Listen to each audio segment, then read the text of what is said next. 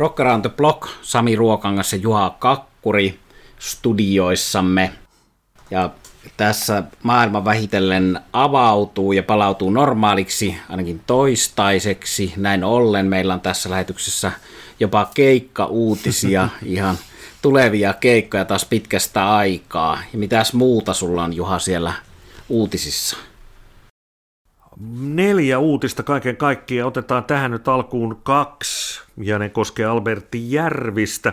Albert Järvisen uran kattava Patchy Moss, aiemmin tupla cd julkaistu kokooma, ilmestyy nyt sitten tripla vinyylinä, eli kolme vinyyliä, ja painos on 300, ja mukana on sitten kahdeksan aiemmin vinyylille julkaisematonta Alberti Järvisen klassikkoa. Voin sanoa, että melkein kaikki, mihin Albert Järvinen on uransa aikana koskenut, on muuttunut klassikoksi, eli kahdeksan aiemmin vinyyliltä löytymätöntä kappaletta.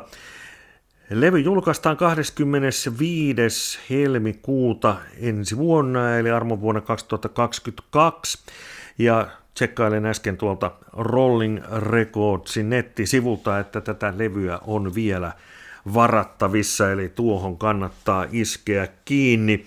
Ja nostetaan nyt sitten Rolling Recordsin ohella levykauppa X, ja sieltäkin Albert Järvistä. Albert Järvisen Ride On soloalbumi, hänen ensimmäinen soloalbuminsa on uusinta julkaistu ja levykauppa Xn kautta on sitten kaiken kaikkiaan ollut tarjolla 240 kappaletta, eli pieni painos tuotakin ja näitäkin on jäljellä ja jos siihen alkuperäiseen Raidoniin verrataan, niin tässä on avattavat kannet ja sitten vielä liite mukana. Eli Albert Järvisellä lähdettiin meikäläisen uutisosuudessa liikkeelle ja Sami, mitä sulla on sitten? Varsinaisesti ottamatta sitä kunnolla vielä esille, niin mäkin muistutan, että tuon vesurihevin, eli tuollaisen suomalaisen vesuria heiluttelevan hevin kulmakiviin kuuluvan Ots-bändin tuotantoa on myöskin levykauppa X julkaissut pieninä painoksina. Palataan niihin, kun olen levyihin ehtinyt perehtyä. Bändi, jonka olen, suomalaisbändi, jonka olen nähnyt livenä ainoastaan Ruotsissa, ja siellä tosiaan vesuri heilui. Mutta toinen heiluja on David Lee Roth, yksi kaikkien aikojen parhaita lava-esiintyjiä, henkilö, jonka näin liveenä 88 vuonna Helsingin Jaalissa ja se teki minun suuren vaikutuksen. Miksi David Lee Rotista puhutaan nyt? Siksi, että hän on ilmoittanut tällä viikolla eläköityvänsä ja ilmoittanut samalla, että nuo ensi tammikuussa Las Vegasissa tapahtuvat kuusi keikkaa jäävät hänen viimeisikseen.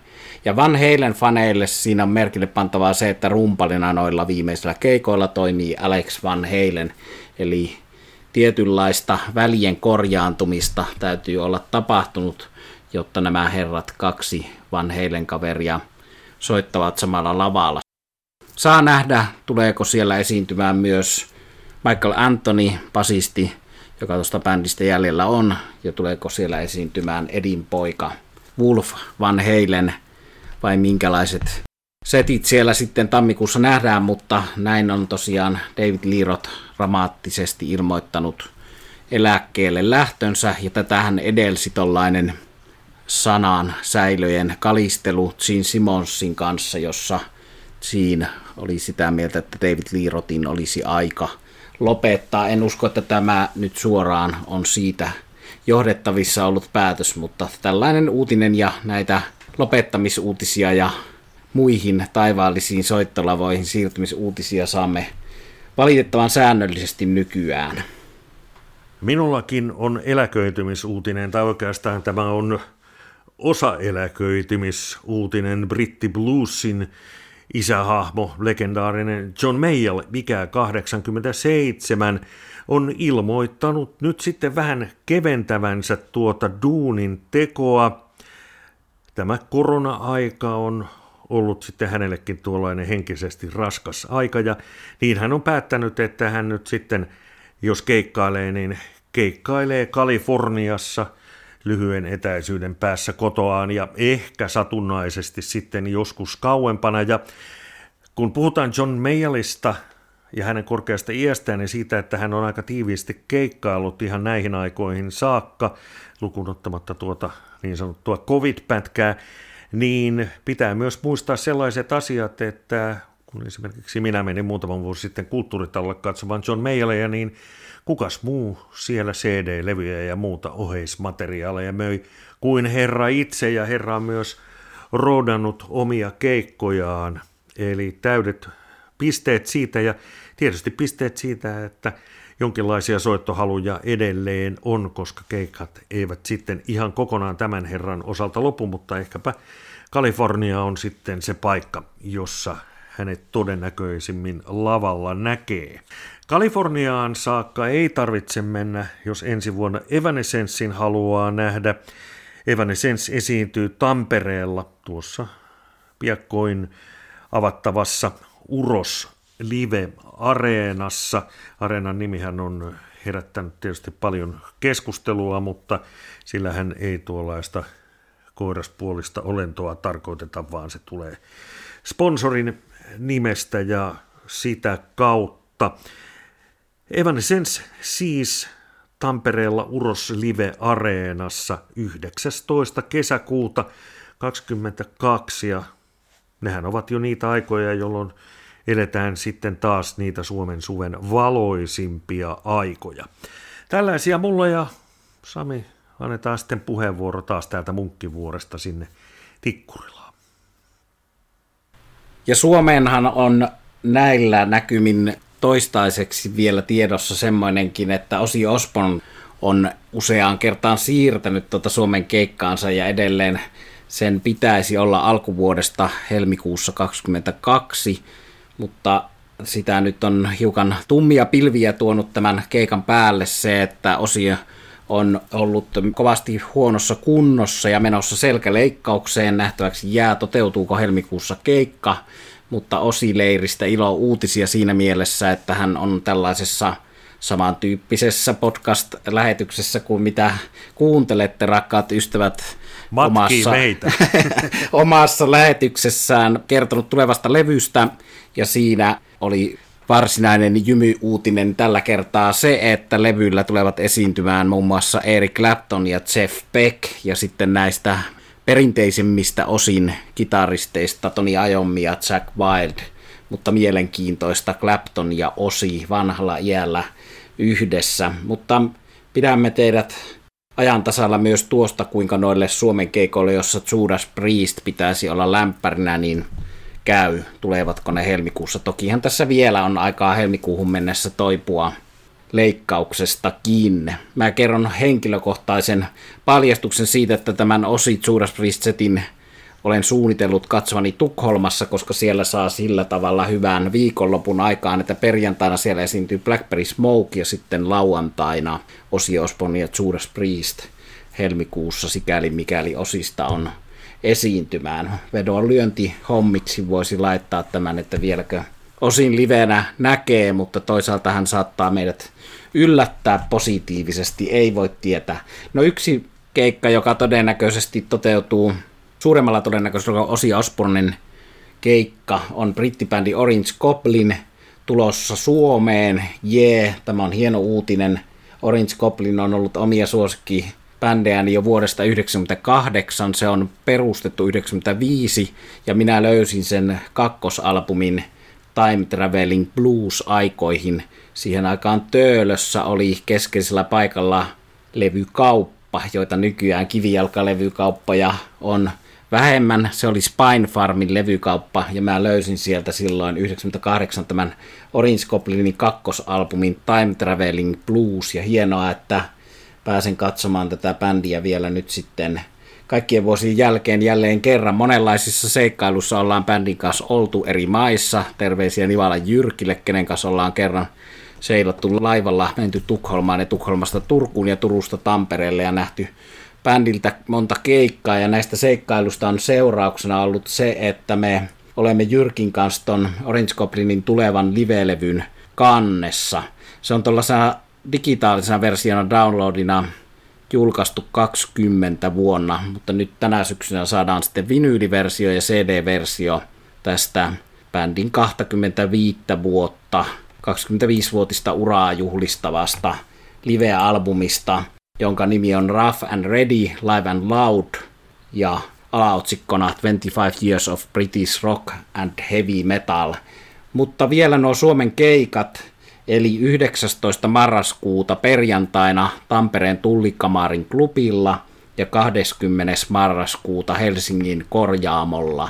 Eli jos stoner-musiikki kiinnostaa, eikä pelkästään stoner-musiikki, vaan tollainen perinteinen heavy rock, siinä on sopivasti aineksia tuommoista kaiuspohjaisesta stonerista, sopivasti aineksia Motorheadista ja perushevistä – ja pienenä ripauksena siinä suolana munan päällä on tuo Southern Rock-vaikutteet, varsinkin tuossa Time Traveling blues-levylle, josta minä tämän bändin löysin, niin oli selkeästi Linard Skinardia ja Southern Rockiakin mukana sopivasti. Eli mielenkiintoinen bändi Suomessa marraskuun 19. ja 20. päivä. Ja sitten meidän perinteinen osiomme avautuu jälleen kerran, eli mitä musiikkia olemme kuunnelleet, ja tämän osuuden omalta osaltaan aloittaa Juha. Minä olen kuunnellut psykedeellistä rytmimusiikkia täältä Suomen niemeltä. Kysymyksessä on bändi nimeltä Plutonium 74 ja heidän viime vuonna julkaistu albuminsa Matkalla perille – Tämä on bändin kolmas levy. Aiemmat ovat Pasilasta Kallioon ja Peittoalueen ulkopuolella.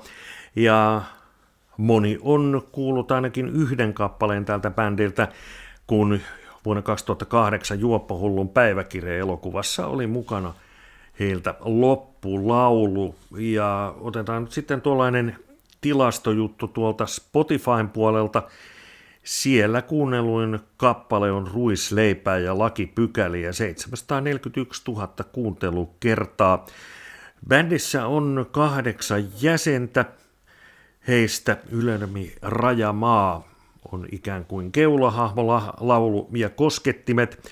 Ja lauluhommia hoitavat myöskin sitten Petra Vehviläinen ja Aino Eerikäinen, jotka kumpikin laulun lisäksi myös soittavat. Instrumenttina on viulu. No mitä on sitten tarjolla? Olen koittanut poimia jolla, joitain tuollaisia tyylejä ja sanotaan suomalaisia bändejä sanoitusten puolelta, jotta jonkinlainen mielikuva tulisi sitten et, siitä, että minkälainen tämä plutoniumin, plutonium 7474 levy sitten oikein on. Kun levyä kuuntelee, niin välillä sieltä kuuluu jatsia, välillä kansanmusiikkia, progea, syntetisaattori, poppia ja vaikka mikä, mitä. Hyvin mielenkiintoinen koktaili suomenkielistä musiikkia ja jos sitten joitain vertailukohtia etsii, niin Levi and the Leavings, Maustetytöt, Joy Regvanin suomenkieliset biisit Ultra Bra, ja sitten esimerkiksi Martti Servo, Kaseva ja Elokuu, jossain tuollaisessa viitekehyksessä ollaan. Jokainen muodostaa varmaan sitten, kun kuuntelee, niin omat mielikuvansa, mutta tämä vähän tuollaisena pohjustuksena. Mielenkiintoisia, kivoja biisejä, nimenomaan kun puhutaan, no biisit tietysti itsessäänkin, mutta Levyltä löytyy tällaisia kappaleita kuin Jonotus Musa, Kahden tähden cowboy-tarina, Grönlannin raatoja, sokka ja sitten vielä esimerkiksi Mäkelän kadun maraton. Pari muusikkoa, itse asiassa kolme jo tuossa mainitsinkin, niin otetaan nyt sitten tasapuolisuuden nimissä loppubändi. Kyllä kaikki ansaitsevat tulla nostetuksi esille.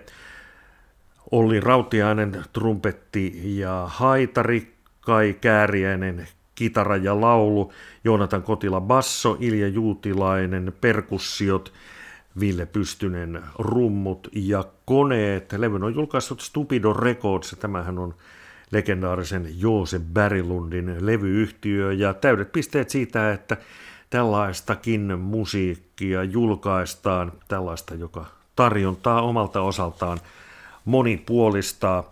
Kaiken kaikkiaan minun mielestäni mainio ja mielenkiintoinen levy, josta löytyy koko ajan uusia elementtejä. Eli suosittelen Plutonium 74 ja Matkalla perille.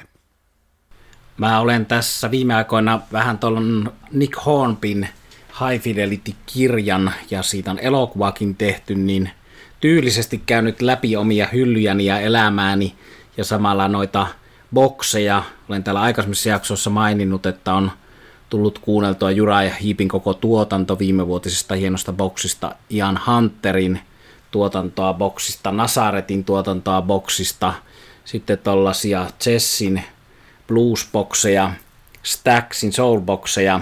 Monesti on tuollaisten hienojen boksien, jotka ovat kivoja esineitä tuolla olohuoneen kirjaston hyllyssä, niin kanssa voi käydä sillä tavalla, että kun uutta musiikkia tulee ja uusia juttuja tsekkaatavaksi, niin saattaa joku tällainen hieno boksiteos jäädä pitkäksikin aikaa hyllyyn, jos se pölyttymään, niin sinne kuitenkin seisomaan. Ja oli nyt hiukan liian pitkäksi aikaa jäänyt boksi nimeltä Dwayne Allman Retrospective Skydog, eli 2013 ilmestynyt 7 CDn boksi Dwayne Allmanin tuotannosta. Ja tätä boksia sitten availlessani ja tutkiessani huomasin, että tämähän on sikäli sangen ajankohtainen aihe tämä Dwayne Allman, että 29. lokakuuta tulee kuluneeksi 50 vuotta siitä, kun vuonna 1971 Dwayne Olman valitettavasti menehtyi moottoripyöräonnettomuudessa ja hän oli kuollessaan vasta 24-vuotias. Muistan, kun vuonna 2003 Rolling Stone-lehti, 10 vuotta aiemmin kun tämä boksi on tehty, niin Rolling Stone-lehti 2003 listasi kaikkien oikein parhaita kitaristeja. Ja sillä listalla kakkossijalla oli Dwayne Olman, ykkössijalla Jimi Hendrix. Hämmästelin vähän sitä, että kyllähän nyt Duen Olman hyvä on ja Olman Brothers merkittävä bändi, yksi kaikkein oikein merkittävimpiä. Se aloitti Saturn Rockin, tavallaan keksi Saturn Rockin ja Duen Olman nimenomaan oli siinä Saturn Rockin keksijöitä, mutta että todellako niin, että tämä 24-vuotiaana menehtynyt kitaristi olisi kakkoseksi paras. No nykyään kallistun tämän boksin kautta 2013 ilmestyneen Skydog Duen Olman retrospektiivin ansiosta kovasti sitä mieltä, että kyllä todellakin ehdottomasti siellä top vitosessa mittailipa näitä rockkitaristeja millä mittarilla tahansa. Eli uskomattoman hieno ura lyhyen elämään mahtuu.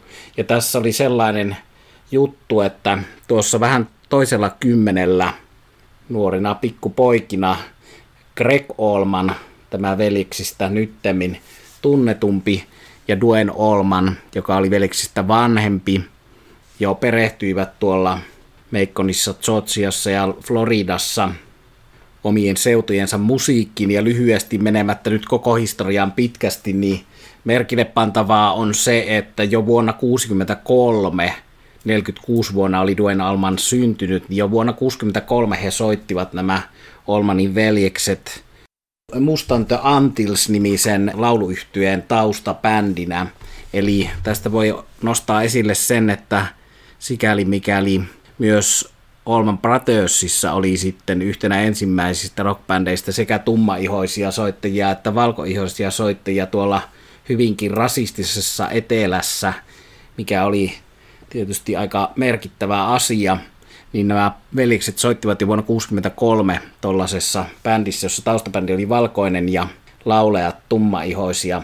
No tämä rytmän blues ja blues ja soul kulki veljesten mukana aina, mutta se merkittävä käänne tapahtui sitten vuonna 1964, kun Englannista alkoi jytistä ja tulla brittibändit Beatles, Stones ja kumpparit – ja siitä yhdistelmästä tästä bluesista, soulista, bluesista yhdistettynä brittibändien soundiin ja etenkin brittibändien kitarasoundiin syntyi Allman Brothersien musiikki ja siitä syntyi Saturn Rock.